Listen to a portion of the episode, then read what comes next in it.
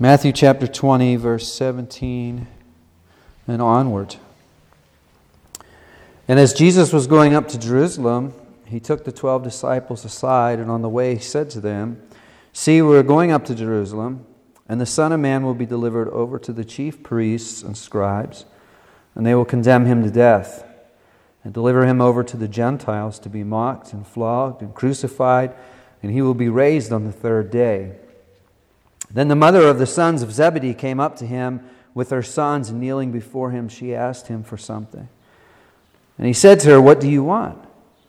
She said to him, "Say that these two sons of mine are to sit, one at your right hand and one at your left, in your kingdom." Jesus answered, you don't, not, you don't know what you're asking. Are you able to drink the cup that I am about to drink?" And they said to him, "We're able." He said to them, "You will drink my cup, but to sit at my right hand and at my left is not mine to grant, but it is for those for whom it has been prepared by my Father." And when the ten heard it, they were indignant at the two brothers. But Jesus called them to him and said, "You know that the rulers of the Gentiles lord it over them, and that their great ones exercise authority over them. It shall not be so among you, but whoever would be great among you must be your servant, and whoever would be first among you must be your slave, even as the Son of Man came not to be served, but to serve and to give his life as a ransom for many." And as they went out of Jericho, a great crowd followed him, and behold, there were two blind men sitting by the roadside. And when they heard that Jesus was passing by, they cried out, "Lord, have mercy on us, Son of David." The crowd rebuked them, telling them to be silent, but they cried out all the more, "Lord, have mercy on us, Son of David." And stopping, Jesus called them and said, "What do you want me to do for you?" And they said to him, "Lord, let our eyes be opened." And Jesus in pity touched their eyes, and immediately they recovered their sight and followed him. Heavenly Father, we pray for your grace as we look to your word. And we pray, O Lord, uh, for eyes to see and ears to hear these wonderful truths. Speak to us, O Lord, we pray. For, Lord, as we properly understand your word, as it is properly proclaimed, Lord, we believe you speak. And that is exactly what we desire, Lord, is to hear you speak this morning. Speak to us, O Lord, we pray. In Jesus' precious name, amen. Well, last week we looked at the powerful message of the gospel, and it is indeed a powerful message, isn't it? Uh, we saw that there is indeed a plan, and not only a plan, but a divine plan that's being perfectly carried out. And that is so important because to the natural eye, when we look around this world, there doesn't seem to be any kind of plan, but uh, nothing but chaos, doesn't it? Uh, that's to the natural eye, the eye of the flesh, if you will. But to the eye of faith, uh, things are altogether different, aren't they? It's very clear from God's Word that there's a plan, and it's very clear that this plan is being perfectly executed. It's very clear that not even the gates of Hades can prevail against this plan. And uh, if you're in Christ Jesus this morning, you're a recipient and a beneficiary of this great plan, which is really tremendous news, isn't it? Tremendous, tremendous news. And the good news is that Jesus has gloriously accomplished uh, salvation for us as part of this plan. Now, last week we spent our time on verses seventeen, eighteen, and nineteen, and I spent a lot of time talking about the fact that this was the, this is the third time that Matthew records uh, Jesus saying to his disciples that he must go to Jerusalem, he must be handed over to sinful men, he must be crucified and killed, he must be raised on the third day. And we we spent time on that uh, to try to uh, glean just what is Matthew's intentions for repeating this three times, uh, or more specifically, or uh, more accurately, what is the Holy Spirit's intentions for having this recorded uh, three times for us. And this morning we're going to continue to flesh that out, and we might pick up right where we left off by saying simply this. Uh, the first time, back in chapter sixteen, uh, where Matthew gives us the first record of Jesus telling his disciples that he must go to Jerusalem, it's very clear that the disciples still do not understand. We know this because Peter rebukes Jesus in chapter sixteen. And again in chapter seventeen, uh, Matthew uh, records Jesus telling his disciples a second time. And in our chapter twenty, we see he um, he is telling them a third time. I think Jesus told the disciples more than three times. Uh, the issue here is that Matthew is recording it three times. But when we come to verses twenty and, and forward, we see that now uh, these three times, uh, the disciples still do not get it. They still do not see. Their eyes have not been opened. Their eyes are still blind to this particular aspect of Jesus' mission. Now, how do I know they don't get it? How can I say they don't get it? Because in chapter uh, twenty, starting with verse twenty, they're still uh, vying for who's the greatest. They're still concerned about which one of them is going to be the greatest in the kingdom, aren't they? And while they're still concerned by that, I hope in the next few minutes to show uh, very clearly they still don't get the heart of what Jesus has come uh, to do. And the first thing, and I think the most obvious thing that we see in our text this morning, is self-seeking, don't we? Self-seeking. In verse twenty, the mother of James comes up and she kneels before Jesus. It says, say to these two sons of mine, uh, say, say that these two sons of mine are to sit one at your right hand and one at your left hand in your kingdom. And Uh, it's interesting, it's it's hard for us to, to see this. Uh, we can see it from the English translations, um, but it, uh, it's a little harder to see from the English translations that when Jesus responds, he, he's not simply responding to mom here. Uh, he's, he's using second person language with the word you. Uh, in our in English today, um, we, we really can't distinguish from one person Uh, you to two person you. If I'm, if we're talking about one person, we we or we're talking to one person, we might say you. But if we're talking to a gang of people, we would still say you. Although, as you get closer to Pittsburgh, you hear the the expression yuns. When we were studying Greek in seminary, uh, um, I had an excellent Greek professor, and we, you know, when we were taking exams, we were to write the word yuns whenever we understood that it was second person language. Uh, Yuns is not correct English, but that's how we spoke. That's how we made the, dis- the distinction. What Jesus is saying here, mom asks the question, but Jesus answers by saying yuns. Uh, what's the significance of this? The significance of this is that Jesus is responding to at least James and John here, uh, possibly to James, John, and mom at the same time. And he basically says, listen, um, you fellas don't have any idea what you're asking here. Uh, you, you don't have any idea what you're asking. And now it, it also appears that uh, James and John may have put mom up to this. Um, uh, it, it appears that way, uh, that they may have put mom up to that. But whether they put mom up to doing this or not, uh, they're certainly not objecting as mom does this. We hear nothing in the text but saying, oh, mom, would you quit it, please? Uh, nothing of the sort, do we? Um, now, I've often wondered, as I've read this story over the years, I've often wondered just what would happen if Jesus would have said, all right, sure, uh, James, you can be on my right, and uh, John, you can be on my left. No problem. Would that have been the end of the problem? No. Why? Because it's more exalted to be on the right side than the left side. And I'm sure that some some issues would have developed between James and John. And John would think, what's James doing on the right side? I should be on the right side. And if they step into eternity with this kind of disposition, what will happen even to the guy that's on the right side? Is he going to be content to remain on the right side for all eternity with this kind of heart disposition? I submit to you, no, it's not going to be long before he doesn't want to be on the right anymore. He wants to be in the center. There's just no end to self-seeking, is there? It's never satisfied. Now, commentaries often point out that mom is self-seeking here as well. Notice what she says to Jesus. Uh, she says um, uh, in verse twenty-one, "Say to, uh, say that these two sons of mine." Uh, notice that word, these two sons of mine. Uh, if these two sons could get into this position, this would be some serious bragging rights now, wouldn't it? Look at my little Henry. Look at him. He's up there on the right side of Jesus. And there's my little junior on the left. Um, serious uh, bragging rights. And one of the signs of a proud heart is doting over children, you know.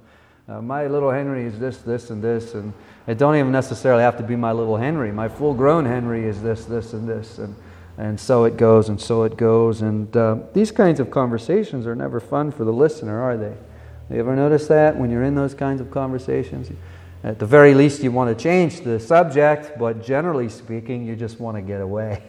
Um, it, they're not fun for the listener as well. One, the, the point that I'm trying to make here is doting over children is a symptom of self-seeking and excessive pride. So we see that James and John are self-seeking here. It's pretty easy to see that Mom is self-seeking here. And if you look down with me to verse twenty-four, you'll see Uh, there's others who are self-seeking here. Uh, when the ten heard it, that is, when they heard about this incident, uh, Mom going to Jesus and saying, okay, I want to get James up there and John up there um, on the right and on the left, the uh, ten hear it. And what was their response? They said, well, sure, that sounds like a great idea. I'm happy for James and John. That would be great. Um, that's not how it goes, is it? When they heard it, they were indignant at the two brothers. Oh, why aren't they happy for him? Well, um, they also have self-seeking hearts, don't they? They'd be happy maybe if it was one of them, but when the suggestion is made, it could be one of the brothers who are equals. Um, we don't like that very much. It does not sit well with a self-seeking heart. So our text reveals that James and John are self-seeking. Mom is self-seeking. And the other ten disciples are self-seeking. Um, and I think that if we're really honest, I don't think we can escape the indictment either, can we? I mean, most of us would not have the audacity to send Mom into the workplace to talk to the boss to see if we couldn't get um, up a little higher on the corporate ladder. I don't think anyone in this room would do such a thing. Um, but when one of our equals have been promoted above us, uh, sometimes our hearts can uh, reveal uh, different things. We can say, what's this guy doing ahead of me? I've been here longer. I know more about what I'm doing, et cetera, et cetera. And it might even be true. But we experience that animosity uh, sometimes. What is up with that? Well, it's oftentimes it's self-seeking, isn't it? And self-seeking is the way of this world because self-seeking is the way of the fallen human heart, isn't it? Uh, that's very clearly in view. Uh, but Jesus is revealing another way here for us. And we might call it the way of submission, humility, and sacrificial service. Um, submission, humility, and sacrificial service. And this really is, I, I think we're starting to see the linkage that's between these three paragraphs or these three stories, if you will. Uh, Jesus is telling the disciples, "I'm gonna, I, I've got to go to Jerusalem. I must go to Jerusalem. I'm going to go to Jerusalem. I'm going to be, I'm going to be uh, handed over uh, to sinful men. I'm going to be crucified. Uh, on the third day, I'm going to be raised."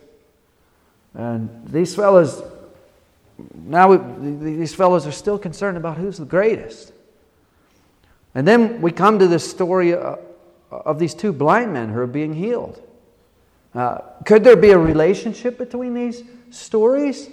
I, I suggest that there is a relationship between these stories, and the relationship is spiritual blindness. It's spiritual blindness. Uh, Matthew, uh, under the inspiration of the Holy Spirit, uh, I would submit, places the healing of these two blind men in this particular place where he does, in order to give us a graphic illustration of the need to have our eyes opened. Because at the present moment, the eyes of the disciples are still closed at the very heart of what it means to be a Christian, aren't they? That's the linkage between our texts. Well, let's take a look at these three heart dispositions that are lacking, the submission, humility, and sacrificial service.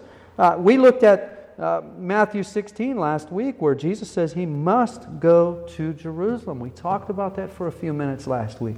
Jesus says he must. Why? Because that's the plan. He must go to Jerusalem. That's the plan. And even when Jesus is in the, the Garden of Gethsemane on the night that he's arrested, he asks the Father for another way. He knows the plan, doesn't he? He knows it perfectly well. And he says to the Father, Father, if there's some other way, if we can go about this some other way, uh, I'm all ears here. But then he adds, not my will be done, but your will be done. Submission. He's perfectly submitted to the Father, uh, even, uh, even to death. And this is the kingdom way. This is the way of the king. And it's also what Jesus wants us to see here from this passage, is it's the way of the redeemed. It's the way of, of a child uh, of Christ, or a child of God, if you will. The kingdom is the way of humility um, as well. Not just submission, but humility. And in fact, without humility, there's going to be no submission, is there? I mean, humility is certainly uh, necessary uh, for uh, submission. And we see the humility uh, of Jesus here. And there are all kind of verses I could point to, but take a look at verse twenty-three. And notice how Jesus answers Mom's question in verse twenty-three. He says to her, to sit at my right hand and left. And I, he's speaking to James and John as well here, I believe. He's speaking to all of them. Uh, to sit at my right hand, at my left, is not mine to grant, but it is for those for whom it has been prepared by my Father. What's interesting here is that Jesus refuses to jump rank. When we study the, the, the, the, the being of God, and, and we begin to discover that God is three persons in one, Father, Son, and Holy Spirit. Uh, as we read the passages, as we read the stories, as we read the, the biblical data that concerns this theology, we begin to discover that there is indeed a hierarchy within the Godhead, the Father, then the Son, then the Holy Spirit. And the point here is, Uh, Jesus is the Son of God in, in the flesh, the very Son of God in the flesh. And He is content to be the Son of God. The disciples are vying to move up the corporate ladder.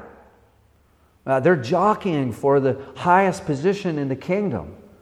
But we hear Jesus, uh, He's content in His spot as the Son of God. He's equal in power and glory. But there is indeed a hierarchy there. And we see the hierarchy here in Jesus' answer. This is one of those texts we go to to see the hierarchy. Uh, this thing you guys are asking, listen, the Father's got this all covered here. And by doing so, Jesus is showing that He is perfectly content to be in the station that He is in. And we see not only submission, but we also see uh, great humility. Um, I might put this still another way that I think is really important. Uh, if you don't remember any of the things that I'm saying this morning, remember this: Jesus is not preoccupied with Himself. That's probably the easiest thing to remember, and I think it might even be the most effective thing for us to remember. Jesus is not preoccupied with Himself. Now, this would be a good time as any to, con- to, to, to comment on the dreadfulness of being preoccupied with self. You ever notice this? One thing about self is it's never satisfied. Um, I hope nobody's ever gone through the, the dreadful experience of working for a boss who can't be satisfied. Um, it, that's actually enslaving. No matter what you do for him or her, they're never satisfied with your work. I mean, could you imagine going to work every day like that? I hope nobody here does that. I hope that's not happening to anyone here. I hope once in a while you receive a that a boy or a that a girl. But self is like that. Self is never satisfied. As I've already suggested, if James could have got to the right hand of, of the Son, I don't think he would have been satisfied with that in eternity, with that disposition, because he's still there's still room to go. There's still room to grow. That has to be dealt with. Jesus has to deal with this. Uh, the, the, the self is... is tyrannical because it's never, ever, ever satisfied. So we see the way of the kingdom is submission. The way of the kingdom is humility. Without humility, there'd be no submission. But thirdly, the way of the kingdom is sacrificial service. Uh, if you look at verses twenty-five through twenty-eight with me, uh, Jesus, he, you know, he's always using these incidents uh, as opportunities to teach. And that's what he does. He kind of calls a huddle this morning. Uh, he calls them to himself and he says, you know, fellas, the rulers of the Gentiles lord it over them. Their great ones exercise authority over them. Verse twenty-six, this this isn't this shouldn't be so with you guys. It shall not be so with you. You see that? But whoever would be great among you must be your servant, and whoever would be first among you must be your slave. And verse twenty-eight, which is so vitally important. In fact, it's one of the most remarkable verses in the Bible. Even as the Son of Man came not to be served, but to serve, and to give His life as a ransom for many. In other words, the way of this world is self-seeking, but this shall not be so with the children of God. It shall not be so with us. Uh, even as the Son of Man came not to be served, but to serve and to give His life as a ransom for many. Okay, we're hearing all this. I, I think we all got this. Uh, we're to be um, uh, submissive and humble and uh, self-sacrificially uh, sacrificial servants. Okay, we got it.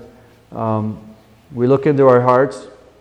I look into my heart, and we find out we're really not that way much of the time, are we? Um, how do we get there? You know, if I concluded everything right now, wrapped up, and Don will come up and we sing the closing hymn, I, this would be an awful sermon. Uh, because we would go out of here thinking, all right, um, what I really need to do is I need to just pull, roll up the sleeves and I need to really start trying harder. Uh, in my own strength, I'm going to be humble. In my own strength, I'm going to be submissive. In my own strength, I'm going to be, uh, I'm going to be, uh, uh, self-sacrificing, and uh, boy, that would be tyrannical, um, because none of us would be able to accomplish that. So the big question before us, and if I fail to answer this question, then this sermon is an outright failure. Uh, the, the big question before us is, how do we do this? How do we do this? How in the world did we become like this? And the answer really um, is in verse twenty-eight, but let, let me develop it for a few minutes. Let's let's look at the things that I've been talking about, uh, maybe from a slightly different angle. When we are self-seeking in the sense of our passage, we are really attempting to uh, establish self-value. Is really what we're trying to do, is it not? I mean, self-value by way of accomplishments. A lot of times when we meet one another, uh, we, we meet some stranger, we meet someone we don't know very well. We, a lot of times small talk involves, okay, what do you do? You know, what do you do for a living? Uh, does anyone want to say, well, I'm, I'm a janitor over at uh, uh, some lowly place uh, down the street? Does anybody really want to say that? It might be the case, but do we want to say that? A lot of times we try to establish our identity through our vocation. We try to establish identity uh, it really largely by making these comparisons. Uh, we compare our accomplishments, if you will, uh, to the accomplishments of other people. Um, we're always trying to establish self-value by way of association. You know, James and John, they want to be, I mean, if they could get on the right hand of Jesus and on the left hand of Jesus, look where they're at. You look forward, there's Jesus. You know, guess who's next to Jesus? Two other really important individuals. They're important because they're next to Jesus. You know, look at those two guys. Self-identity, self-importance by way of association. A lot of times we try to establish our self-identity through the accumulation of status and possessions. You know, John and James and John, very much looking for status, aren't they? The ten, they're doing it as well. They're just not putting mama to go forward for them. They're not taking action on it, but it's what's going on in their hearts. Sometimes we might simply think, okay, if you know we're at the workplace and we don't like the way our things are going, sometimes in our heart we'll say, you know, if I was in charge, I would do things this way. And I would do things this way. And we'll hear a lot of that kind of sentiment by people who have never been in charge. And if you've never been in charge, you have no idea or clue on what you would do. That, that always um, makes me chuckle when I, I hear folks who've never been in charge of anything uh, just go on and on and on how things should be. And I think, you know, when you are in charge, uh, yeah, don't think for a second there won't be somebody uh, on the ladder saying, boy, if I was in charge, I wouldn't be doing things the way you're doing them. That whole notion. What are we doing? We're comparing what we would do. We're comparing our opinions or our ways with what we see of others. It's self-ident- It's the self-identity. Uh, we're trying to shine ourselves up, if you will, by looking at all of these other people, by comparing ourselves to others. It's self-value, by comparing our opinions of ourselves with others, our accomplishments with others, association, accumulation, morals, our morals versus their morals. Uh, our opinion versus their opinion. You know what the tyranny of all this is? Is it's proud. It's proud. And self will never be satisfied this way. So how do we become free of all of this? How do we, how do we find freedom from this? Well, it's in verse twenty-eight. Even as the Son of Man came not to be served, but to serve, and to give His life as a ransom. That word ransom is carrying the freight that our question is asking for. What does that mean? Well, let's back up for a minute and let's ask another question. Why is it so important for us that we shine ourselves up? Why do we work so hard at shining ourselves up? It's because we know there's things wrong. We know that we haven't hit the mark. In fact, the more awake we are, the more we realize that we've dreadfully missed the mark. In fact, I don't even think we're even going to even call it missing the mark. We know that, boy, uh, this, the wheels of my life and the wheels of my soul have really come off the track completely. Now here Jesus comes along and says, listen, I've come to, to give my life as a ransom for you. What does that mean? It means, well, your, your problem here, the guilt, the shame, and all of that stuff is stemming from the fact that you realize that you are going to have to stand before the justice bar of God, and you realize that you're never going to be able to stand there, but if you can try to shine yourself up by looking at all these other people, then maybe you got a chance. Maybe you're not so bad. But the fact is, the biblical Uh, uh, answer to that is we're worse than we think we are. But then Jesus comes and says, listen, I'm going to give my life as a ransom for you. In other words, I'm going to give my life, I'm going to lay my life down at the altars of, the, of justice that's crying out your name, so that it will no longer cry out your name. And Jesus accomplishes this. That's why He must go to Jerusalem. That's why He must be handed over. That's why He must be crucified. That's why He must be raised on the third day. Because He wants to shine up His people. Jesus is going to that cross to shine us up. And we need shined up. But once Jesus shines us up, there's no more need for us to make these comparisons. Why do we need to compare ourselves to other people when Jesus has shined us up? Let me be a little clearer. Let me, let me add one more aspect to this that I think will make this even clearer. If you're in Christ Jesus this morning, positionally, you are perfect. What do I mean by that? By your position in Christ, when the Father looks at you, He doesn't see all the dreadful stuff that we have done. He sees the perfect righteousness of Jesus Christ. You are as shiny as you can be.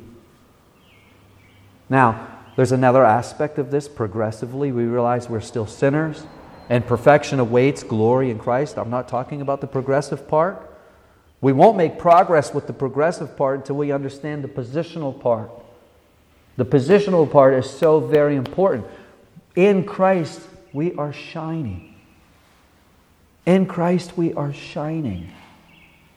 And as we begin to grow in that knowledge, as we begin to grow in that understanding, then this whole notion of needing to make all these comparisons with all of these people, it no longer is important. It's really kind of foolish and silly. Jesus, Jesus paid the ransom for me, we could say to ourselves. Why do I need to compare myself to Eddie over here? Why am I doing I don't need to do that. Jesus has already shined me up. I don't have to do that. And th- th- this way of thinking will begin to free us. We won't do it perfectly overnight, and there's nothing that we do that's perfect. But we can grow in this.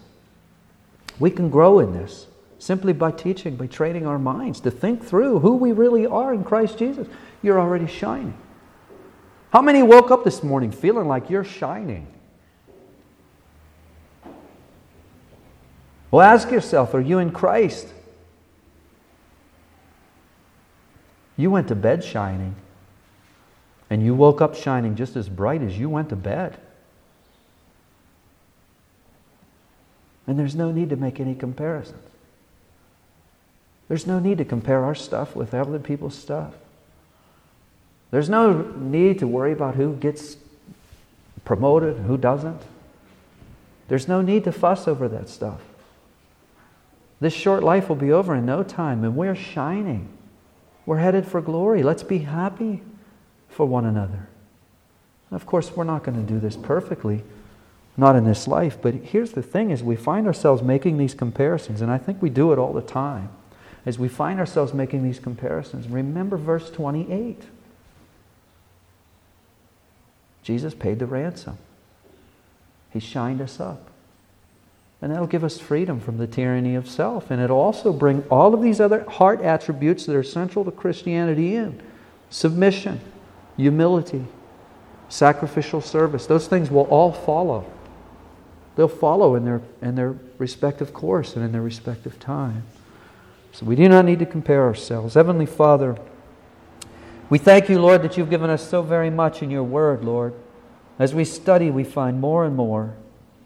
And Lord, I pray that, Lord, you would give us progress in this, this self-seeking that we see evident in the pages of Scripture by way of the disciples. And Lord, as we, as we look at them, we see a reflection of our own hearts. And we ask, O Lord, you would please, O Lord, give us the ability uh, to see that if we're in you, O Lord, uh, you have already shined us up. We're already as shiny as we're ever going to be, uh, positionally speaking. I thank you, and we thank you for that, O Lord, and we pray, O Lord, that you'll help us to think uh, differently uh, about things, Lord, as we as we look to you and as we begin to see the spiritual blessings that we have in you. And we pray these things in Jesus' precious name. And everyone said, Amen.